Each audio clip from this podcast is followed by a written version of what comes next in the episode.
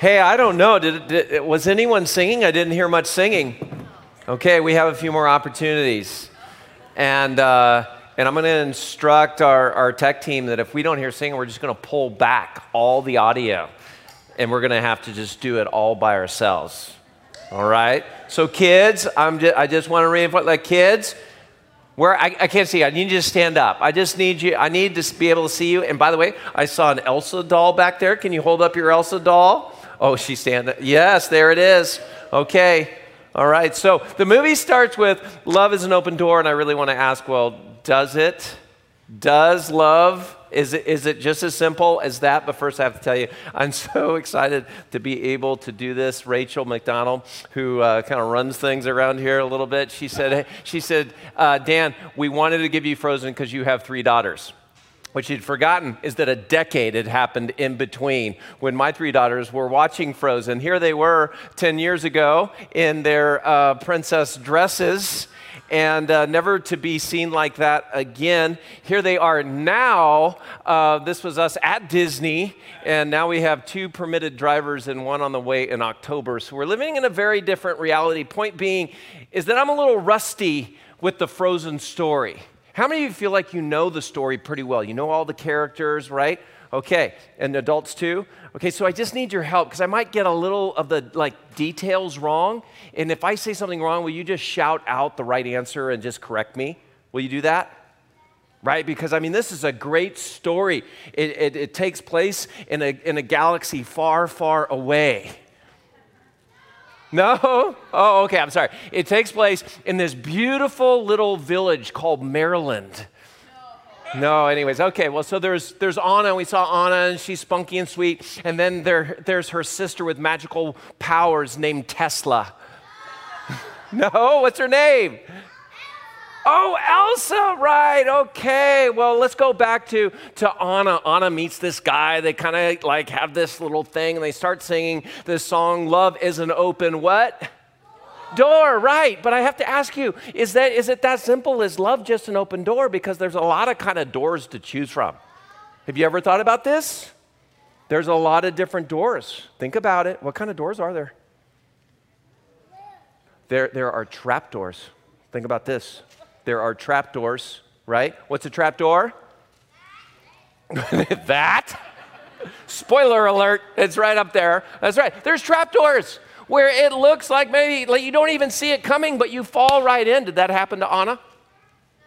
Yes, yes, it did. I know this part of the story. What happens later?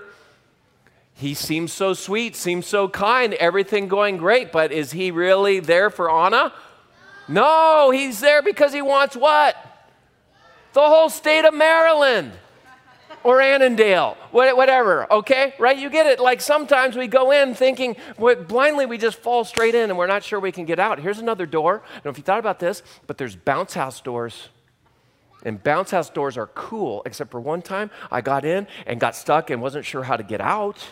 And some of us adults, we know this that if a relationship is only fun, if it's only about just, why, we got to get along, this is great, but there's no substance, there's no meaning, there's no depth, it's just a bounce house door or relationship. How about this kind of door, a revolving door?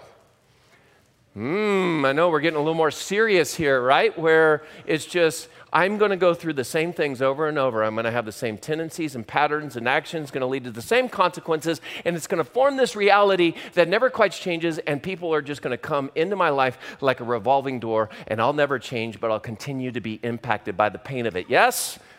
How many of us have experienced that kind of door? Then there's just flat out creepy doors, like this door.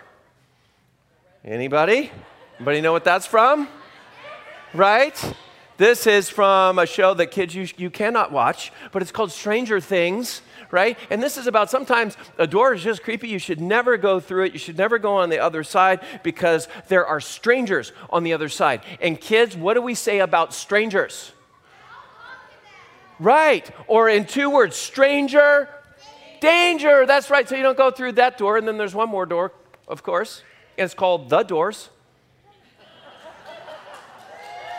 Yeah. I got it from the balcony. That's like big time, right? Yeah. And uh, kids ask your parents about the doors, but they did a bunch of bad things. One guy died, and it's a long story. But, but, but the point is this choose wisely your door. Choose wisely your door. Bible talks about this very clearly. Here's what the Apostle Paul, in the second part of the Bible, here's what he says Be very careful then how you live, not as unwise, but as wise, making the most of every opportunity because, and this is true, the days are evil. Unless we're being intentional, unless we're going after it. Therefore, do not be foolish, but understand what the Lord's will is. Be very careful. Choose your door wisely because if you go through the wrong door in life, and you go through it and get to the other side, you might find yourself trapped, isolated, casting frozen fractals all around in your own chamber of iso- isolation, singing the song, Let It Snow. Let's all do it. Let's all sing it together. Well, the air outside is frightful. Come on, let's go. But the mood. What is it called? Oh, let it go. Okay, everybody on your feet, on your feet. This is the big one. Don't miss this. I'm serious. Everyone, if you are able, on your feet, let's go. Let's get hearty. Let's, with gusto, sing, let it go. All right, all right. Well done. I think most of you were singing on the inside, which we acknowledge and respect. Really, really good. Hey, I want to ask this question. Um, this song was the most celebrated, popular Disney song of this century. Uh, what's it about? It's about snow, right? What else? Letting go of the expectations of others. Yeah, it becomes, uh, our culture has totally embraced it as this anthemic melody, like this big pump up song for throw away all your social kind of expectations, all the constraints, everything holding you back. You be you, you go for it. Don't care about anyone else. You just just go for it, right? But what happened? What happened? It moved Elsa to isolation and it froze out everyone else. See, Jesus says this really cool thing. I'm going to paraphrase. He says, We judge a tree by its fruit. We judge a tree by its fruit. Put in the, uh, in the language of doors, you judge a door not by how it looks, but like what it's like on the other side when you walk through it. And when Elsa walked through that door, when she made the decision to go just uh, cast frozen fractals all around, she grew more and more alone and she hurt those that she loved. So, what's that a picture of? The Bible would simply call it sin. Sin is basically just missing the mark from God's deep heart for us and we isolate ourselves, we hurt others, and we break God's heart. When we walk through the wrong door, let me say it again, we isolate ourselves, we hurt others, and we break God's heart. So actually, this moment that our, um, our culture has celebrated as the greatest thing ever, if you look at what it's like for Elsa on the other side of the door, and for Anna, and for the whole village of Arendelle and all their friends, is, is actually somebody moving further and further away from what their best life is. Crazy, huh? This is why in the Bible, the author of Hebrews is the second part of the Bible, too that author says this he says that we should have a different kind of letting go. We should let us throw off everything that hinders and the sin that so easily entangles. It's almost like a, a spider web. But if you think in terms of what Elsa did going through the other side of this door, she was completely uh, encased in, in ice and snow and froze out everyone else. That is a picture of what it's like when you and I go through the wrong door. We hurt others, we hurt ourselves, and we break God's heart. Now, the good news of this story, and the good news for your story and my story, but for, but for Elsa, she had a sister who actually gathered friends There was a village of support behind, behind her that saw this beautiful thing in Elsa. Yes, there's this broken thing happening, but there's this beautiful thing happening in her. And they decided, let's go in pursuit of my sister. Let's go find her and let's save her. And that's mostly what the, what the whole movie is about this going in search of someone who's walked through the wrong door. And that's actually true for you and for me. You know, we're beautiful, every single one of us, every single one of you. You're beautiful because you've been made in the image of, of God, the Bible says. You carry in your very being all the deep and profound characteristics of what is in God's heart, you carry in yours. And we're also broken. We, we, we, we have bad days, we have bad years, we have bad decades. We all have tantrums. Kids, have you ever had a tantrum? Yeah? Full out melt, meltdown? Yeah? Where, where did it happen for you? Nowhere. Nowhere? Where have you had your best tantrum? I'll, I'll tell you mine. You want to hear about my tantrum? So, one of my daughters wouldn't share her candy. And I asked her to share it with her sister. She said, Why? I said, Because in our family, we share. She said, Why? I said, Because in our family, we share. She said, Why? I said, Because in our family, we share. She said, Why? And finally, I grabbed the, the starburst and I, very out of control like, chucked the starburst against the wall and said, Because in our family we share. That was my tantrum. Maybe when you go home, you can all talk about your favorite tantrum, not my best moment. Guess what I had to do right after that moment? Go officiate a wedding and talk about true love. It was horrible. But the point is, we all have tantrums. And in fact, in the Bible, they did too. The, they're like the heroes of the Bible, like the greatest of the greats. Like one, one man named the Apostle Paul, he's going to talk about how he, yes, he's, he's beautiful, made in the image of God, but he's broken. He has bad days, bad moments, bad years. And he writes about this in the book called Romans. Just, let, just see if this doesn't sound like you in a bad moment or a bad day. He says, I decide to do good, but I don't really do it. Huh? Yeah. I decide not to do bad, but then I do it anyway. Kids, come on. Does this sound familiar? Do, do your parents do this?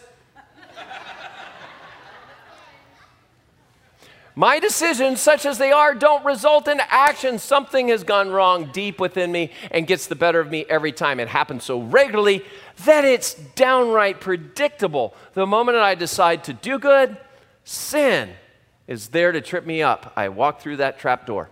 I truly delight in God's commands, but it's pretty obvious that not all of me joins in that delight. Parts of me covertly rebel. And just when I least expect it, they take charge. He goes on to say this I've tried everything, nothing helps. I'm at the end of my rope. Is there no one who can do anything for me? Isn't that the real question? The answer, thank God, is that Jesus Christ can and does. He acted to set things right in this life of contradictions, where I want to serve God with all my heart and mind, but am pulled by the influence of sin to do something totally different. You see, we're beautiful. We have these great intentions, and we're broken, and we walk through the wrong door, and to be on the other side of that door is no fun. And yet we continue to do it over and over. But praise be to God that Jesus intervenes. Do you know why? Because God sees every single one of us, and from the deep heart of He knows why He made us, why He called us into existence. He gets the fact that you and I, we have our bad days and our tantrums, and He sees all of us as a fixer. Anyone? Fixer upper. That's right. That's how God views us. Let's, uh, let's sing along and watch. We can clap. Come on, this is great. This is awesome. This is awesome. We can uh, see that the question of Frozen is what is true love, right? It's uh, love is an open door, but we go, oh, wait, wait, wait, what, what kind of door? And now we're moving into, well, it's actually true, true love, that that's this force in the world that can actually change somebody So, what is that true love? And this is what I love about this Disney film is they subverted their own plot. Every other kind of Disney film seems to, when it comes to the question of what is true love, the answer is romance. What is it that turns the frog back into the prince? Right? Or the beast back into the prince? It's always a kiss, right? It's always some form of, of love. And, and we're just set up for this moment to see that, it, that, that Anna and her, her beau, whose name is Kristoff, right? They're going to come together and it's going to make everything great. But that's not how it ends. Spoiler alert. You see, God, when sin entered the world, there was a deep freeze. There was a deep freeze in all of the beauty in which He designed you and me and all of creation. And He had to ask the question what will thaw a frozen heart? The scripture actually talks about you and I when sin just kind of gets hold and we walk through the wrong doors. It's described as a hardened heart. We get a hardened heart. It's not really who we are at our core. But we, we do things and we're resistant and we push away against people that love us and push away against a God who loves us. There's something just hardens. And, and to be around somebody with a hardened heart, you almost don't even recognize them. They're just making decisions that continue just to reinforce this bad pattern of moving their, themselves further and further away from heaven's door where there's beauty, where there's light, where there's flourishing, where there's freedom, where there's joy, where there's connection, where there's belonging, where God's deep heart reigns for your life. And so, in this moment, God had to decide all right, there's a deep freeze over all creation. What do I do? Do I go create a new one? Do I reject this world and the people that I, that I birthed out of love? Do I just reject them? Do I punish them? No. God, like Anna and her friends, went in pursuit of you and me. So God sent his son, Jesus, to this earth. And he came and he walked with us. He went in pursuit of us. And he basically said, I'll take your life for my life, my perfect life for your broken life. We'll trade. I'll take your deep freeze and I'll take it on. And Jesus walked with us, showed us the greatest way of love. He actually said this greater love has no person that would actually lay down their life for his friends.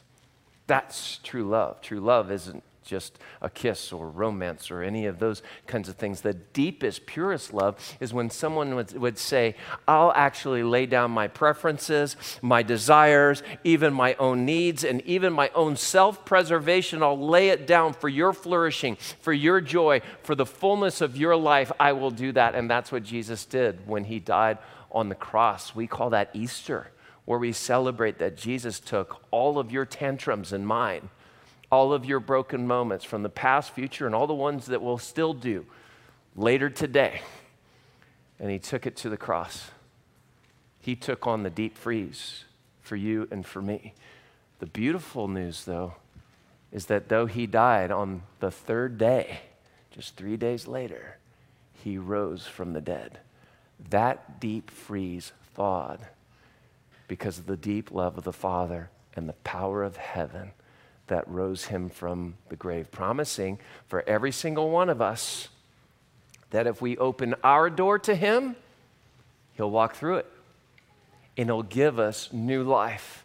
That life of freedom, that life of joy, that life of adventure, that life of belonging, that life that was always intended in God's heart when He knew you before the foundations of the world began.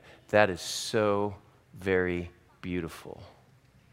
Jesus literally says, Open your door. How do we experience this life?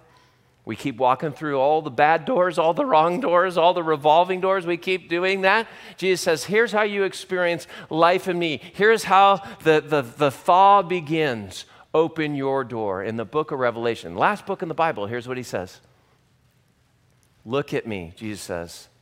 I stand at the door, I knock. If you hear me call and open the door, I'll come right in and sit down to supper with you. Isn't that beautiful? Now, he's talking to an actual entire group of people. He's talking to like a church, but I believe he's talking to also every single one of us. Whose, whose door is it? Whose door is it that's getting opened here? It's our door. Who has the handle? It's actually, we get to turn the knob whether we want to invite Jesus to come into our lives. He'll, he's never going to push his way through, he's never going to force his way through, but he has laid down his life for you to open up heaven's door to all of us. And it doesn't matter how nicked up your door is, doesn't matter if it's hanging on its last hinge. Doesn't matter if it's creaky or if it hasn't been opened in decades to the love of God, He still says, Look at me. I stand outside your door and I wait for you in love. And I've laid down my life for you. We're going to watch this closing scene.